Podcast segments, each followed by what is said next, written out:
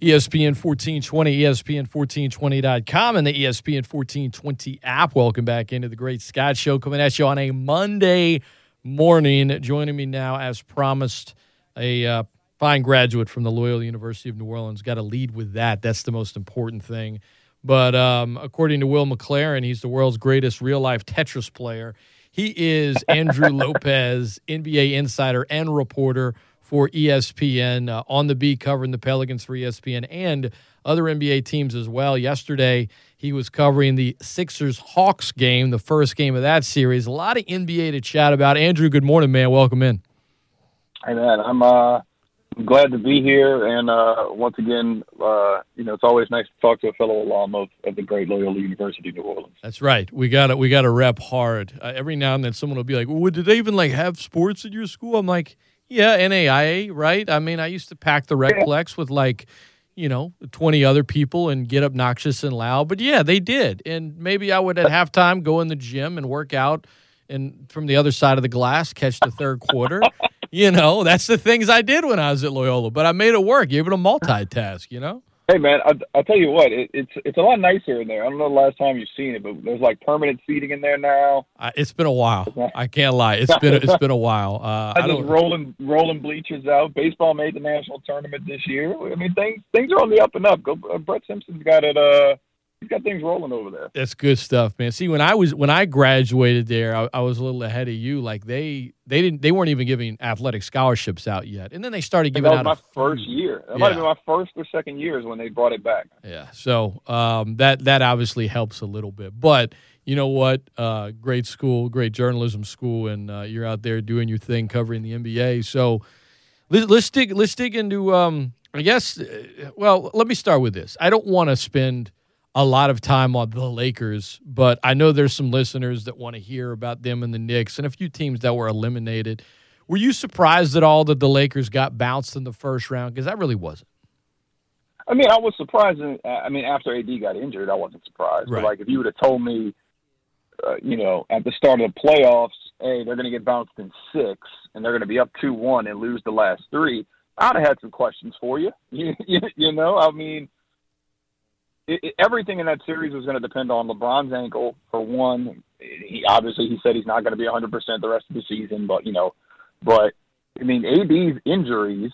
Obviously the knee was hurt, but once you know if you're if you're rushing back from that, or if you're not doing your rehab properly, and I, I think it was more of him rushing back to be clear.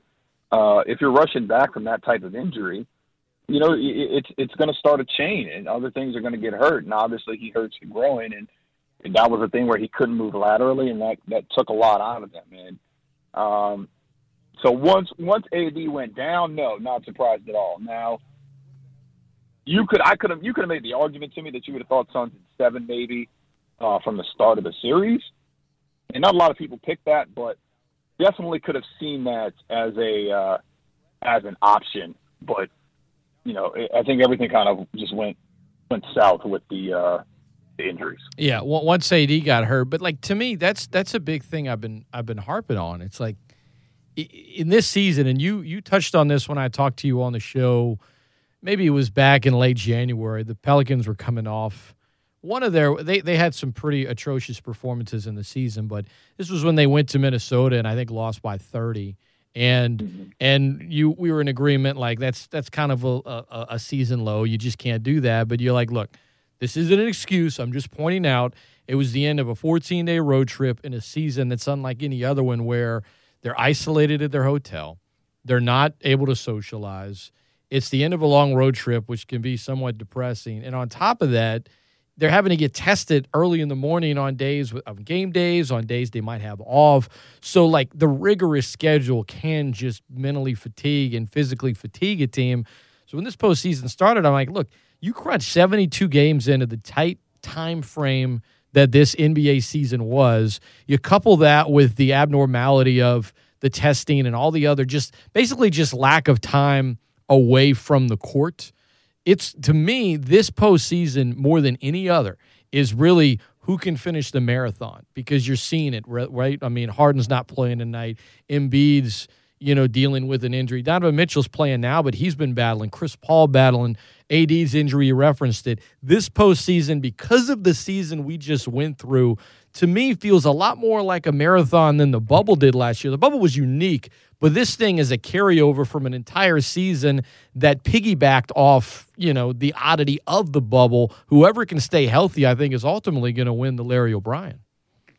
Yeah, I mean, when you go back and you know, I know some people have made the, you know, the the Lakers and the Heat, both who got knocked out in the first round. Both of those teams had basically 70, 70 days off between the end of the regular, the end of the, you know, when the Lakers won the title and, um, you know, the start, the, the start of, the, the, the 2021 season. Mm-hmm. So it, it's going to be that. Obviously, uh, it's you know, we health is going to be an issue. Health is always, I think, an issue, uh, one way or another in, you know, in the playoffs.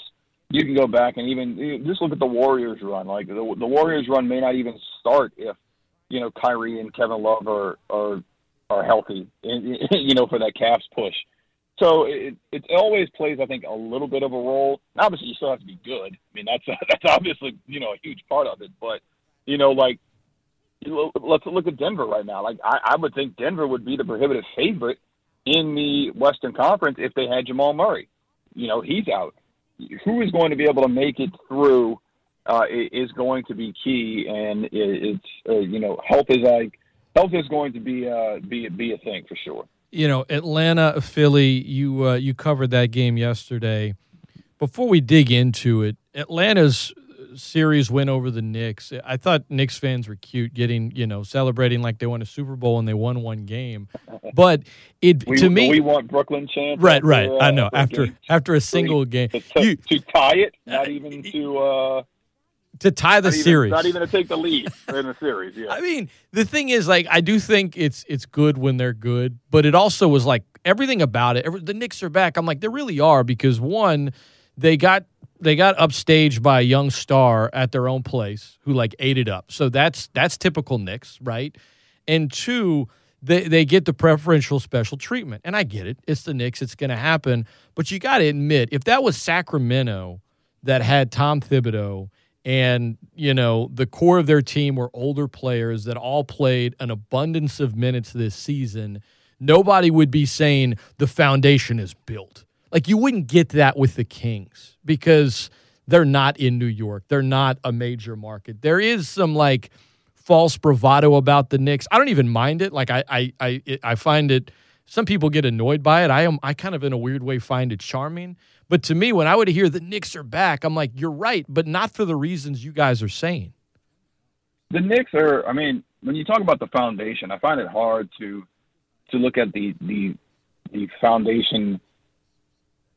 I mean, I think it's it's it, some of the pieces are there, but like you need another building block next to Julius Randle. That's for sure.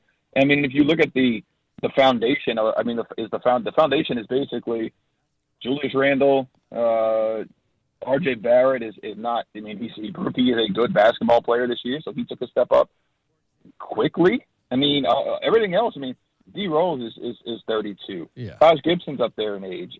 I mean, they. I mean, I, I guess you still have you. You got Mitch, you got Julius, you got Quickley, um, RJ. So maybe a little bit is there, but I, I just think it was. Look, I, I it is always nice when when the Knicks are good, just because of the crowds in Madison Square Garden, the you know the the the fever pitch around New York basketball. I think is just good for uh, for the NBA. But I, I I don't know if I'd say like the foundation is set for years to come.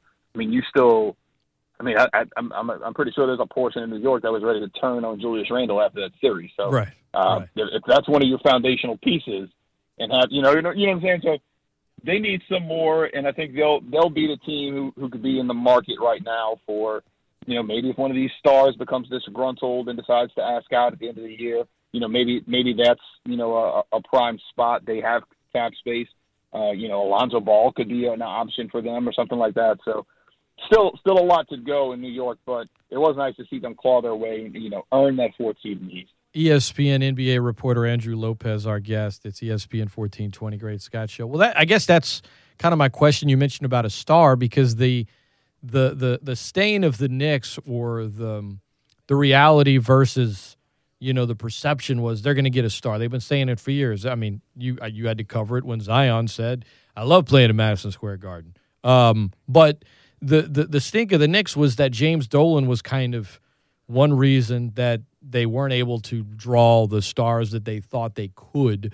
Does uh, one win in the postseason change any of that? Like, is suddenly are the Knicks suddenly a free agent destination, or is this more in your in your opinion? Is this more or less what we've seen the last couple of years? Has something changed drastically to where now they, you know, all this hoopla of they're going to get this guy or that guy? Is that really going to start becoming a reality because they had – you know, their first playoff win in eight years?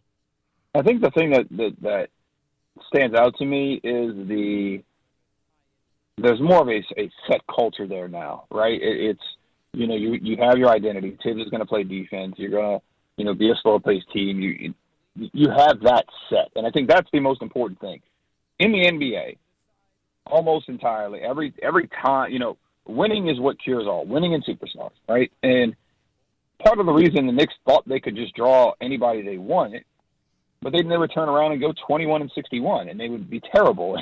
And it was, and it's hard to draw that way, you know. And it's hard, you know. New York is a place where you're going to get a lot of uh, scrutiny, and and you know it's it's it's hard for these guys to play against in, in, in New York at times. But when you're winning, things are a lot easier. And when you're winning, and when you establish a culture, and when you look like you have foundational pieces then that becomes easier to go to.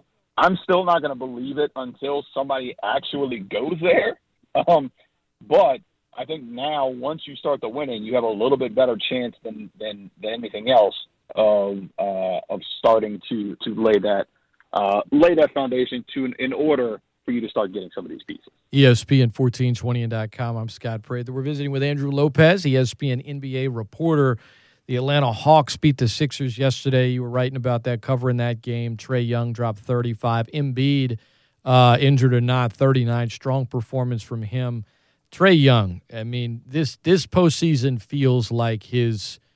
Um, I don't want to say like he hasn't been a star. He has, but sort of his introduction to the masses in a big way. Playing the Knicks had something to do with that. I love how he uh, reacted to the Knicks crowd, but he's just he's having his moment right now, Andrew. And, and in terms of the Hawks, we were talking earlier about that grind of this season and teams that had to play in the bubble last year. I mean, Atlanta's season, they won 20 games last year. They were, what, 20 and 47? They didn't even get to the bubble. So they did have an extended offseason aside from, you know, um, glorified practices. But, like, for this team in one offseason to go from 20 and 47 to up one game to nothing in the quarterfinals of the NBA playoffs. What are what did they do? I'm, I'm turning the Hawks question into a Pelicans question. What can the Pelicans learn from the Hawks? Well, first thing, let's, let's you know this has been Trae Young coming Trae Young's coming out party. You know everybody's known about him, but this is the, the you know same thing with Devin Booker. They were empty stats guys who who people thought you know couldn't win in their respective towns, and all of a sudden you know, both of their teams are in the, the conference semifinals now, uh, with them leading the way. Obviously, Chris Paul has a little bit to do with Phoenix, but Trae's done a, uh, you know, a huge job. First player in Atlanta franchise history to get 35 and 10, 35 points, 10 assists in a playoff game. First person since uh, only he's only the second person in NBA history, all of NBA history, to have at least 30 points in each of his first four road games. The only other player to do that in NBA history uh, is Kareem Abdul-Jabbar. He did that back uh, in his rookie season when he was Lou Alcindor. So Trae is doing historical stuff. It takes opportunity and it takes the right amount of players and pieces um, on your roster. That's the key here. Uh, you know, for the Pelicans to make that sort of jump, they need shooting. They need shooting around uh, around Zion. The, the Hawks have guys who can make shots at every spot except for center, where they have Clint Capela, but everybody else on the floor can hit shots. Everybody else can space the floor. Yeah, when you take Capela out, you go to Okongwu.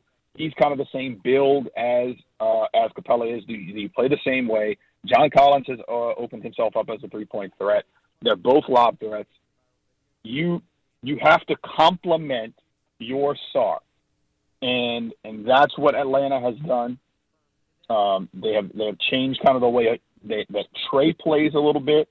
You know, before Trae was very very dependent on that long three, trying to be Steph Curry. Now he is he, he's deadly with that floater. He had the most floaters in the NBA this season. You have to build your team around your star player's best skill set. I don't think the Pelicans were built that way this past year. That's why you've heard David Griffin talk several times now about how they need uh, to get shooting and more defense around Z. And if you do that, then you know maybe the Pelicans can put themselves into that conversation next year. More on the Pels in a minute. Atlanta, Philly. You, you know, watching that game unfold yesterday, seeing the Hawks. You know, obviously the road isn't a problem for him this postseason. What uh, what do you see shaking out here? What's to, in your mind kind of the biggest storyline to keep an eye on as this series progresses? It's it's going to be if, if Embiid stays healthy. Um, obviously he came in with a torn meniscus, um, the small tear in his meniscus, uh, in his meniscus, I should say, not exactly a you know a full blown tear that was was, was going to require surgery. So uh, the, the fact that he was able to kind of still put up, I think, 38-9 or whatever he did, was huge. The the it's going to also be the way they are covering Trae. In the first half yesterday, they covered him by basically drop coverage, going under screens, and it allowed him to feast in the pick and roll and get whatever he wanted. He had 25 and 7, I think, in the first half. He finished with 35 and 10. That tells you they made some adjustments in the second half. Danny Green was on him for a huge chunk of the first half. Uh, ben Simmons and Matisse Thybulle drew that uh, assignment in the second half, and things slowed down. Uh, if if they play more of that way and, and Philly protects the ball, then I think Philly is going to be in a lot better uh, spot uh, the rest of the series.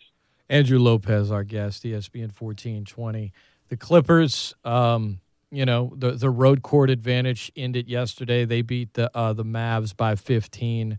Uh, Clippers are a team that, from the outside, I I have I question sometimes their chemistry. Now I'm not there every day. I'm not there in person. That's just me sitting on my butt, you know, and a lazy boy watching them. But um, but they got it done, right? They got to the second round. I was reminded of a series. Granted, it was five game series, but a first round series between Dallas and Houston back, I think, in 04 or 05, uh, maybe 04, where it was like the road team was maybe 05, I don't know. The road team won every game until the decisive, you know, final game. Then the home team ran away with it.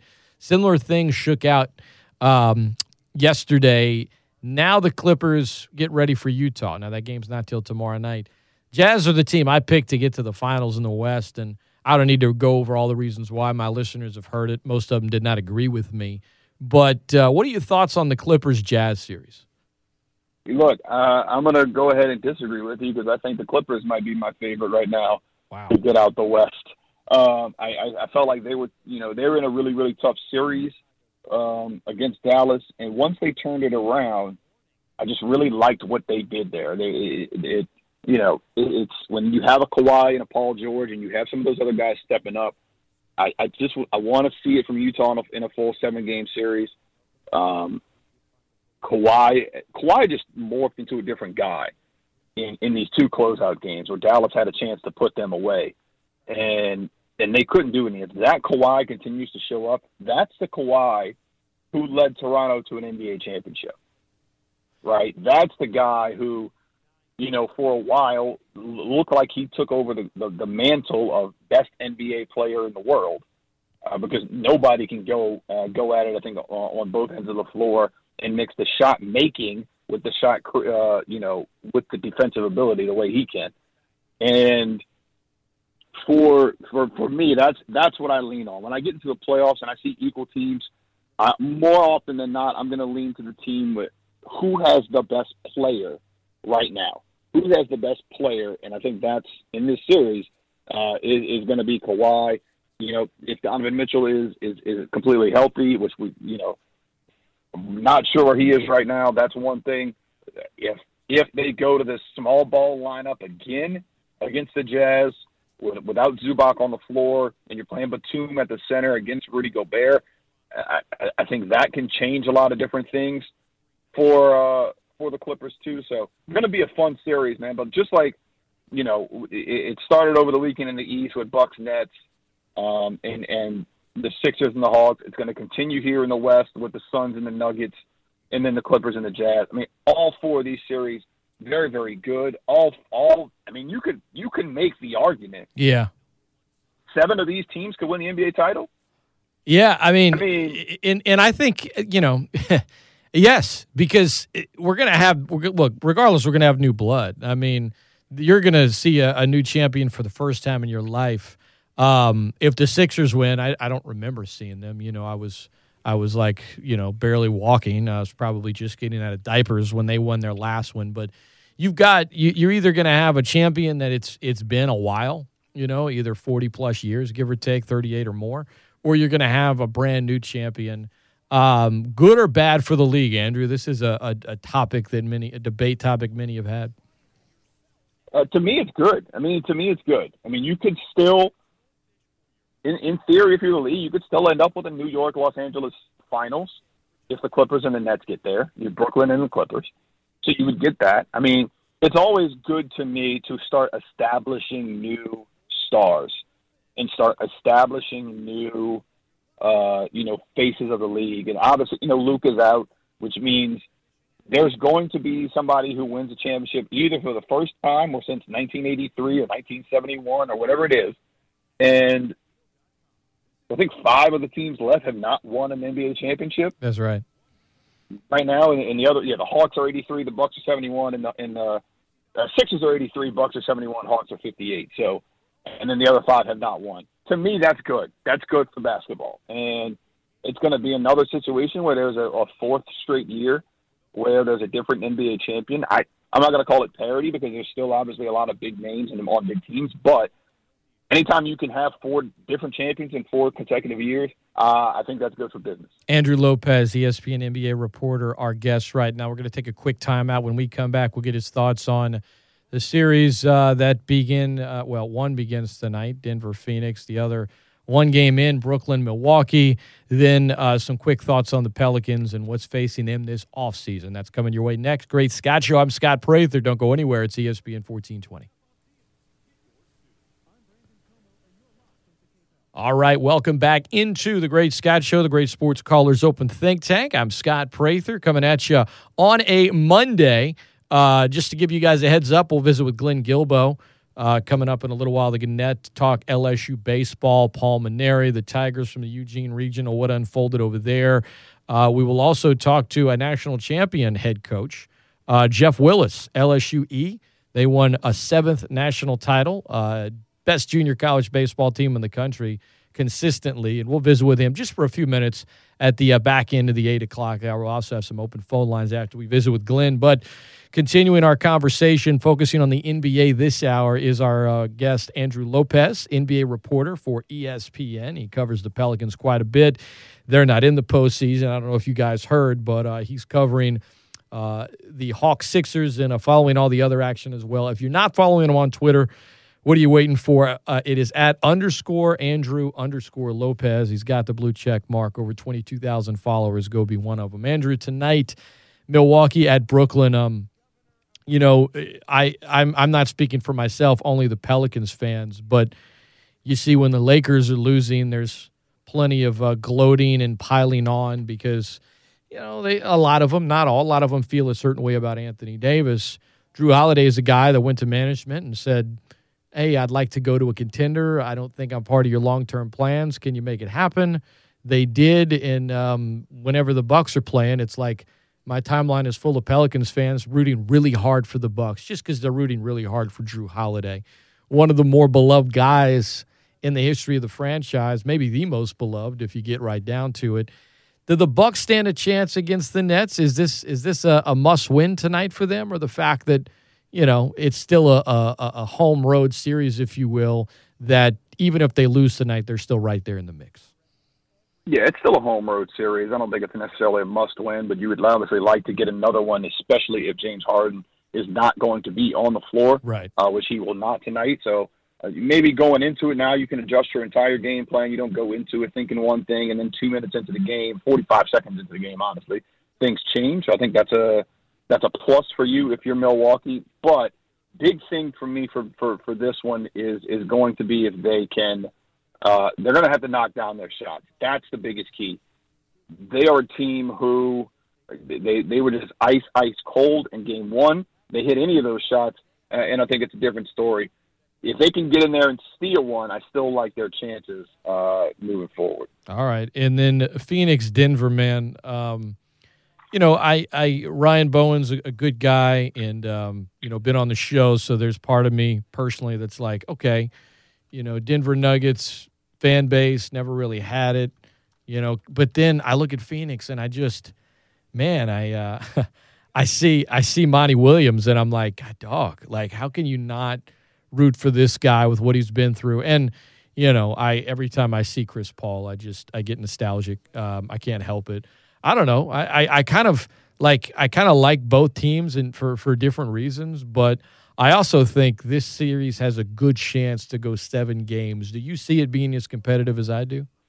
Yeah, no, I think I think that's kind of like a requirement for for most Nuggets series now. Even though they got out in six in the first one, they are a very very tough team who uh, they're gonna they're gonna have their games. They're gonna have up and downs. Jokic is going to be in a situation where um, he he's he may have one bad game, but he's going to have five or six really really really good ones. And uh, the Suns obviously a very very tough team. If if, if Chris Paul's shoulder uh, has gotten the time to rest and heal, they're obviously a much different team, a much more uh, uh, a team who can who can play a lot a lot better. Obviously, they knocked off the Lakers three games in a row, AD's health or not. So to me, that's still a, a big thing. Um, I think both of those teams are, are, are really set up and really think that you know, they probably have a path to trying to get to the NBA Finals, and I think that's going to, you know, just pull out the competitive juices of uh, both of them. Final question, Andrew, on the Pels. In your mind, talking to David Griffin, covering this team, watching them, From some might say Lonzo Ball, others might say another free agent. What is the number one must do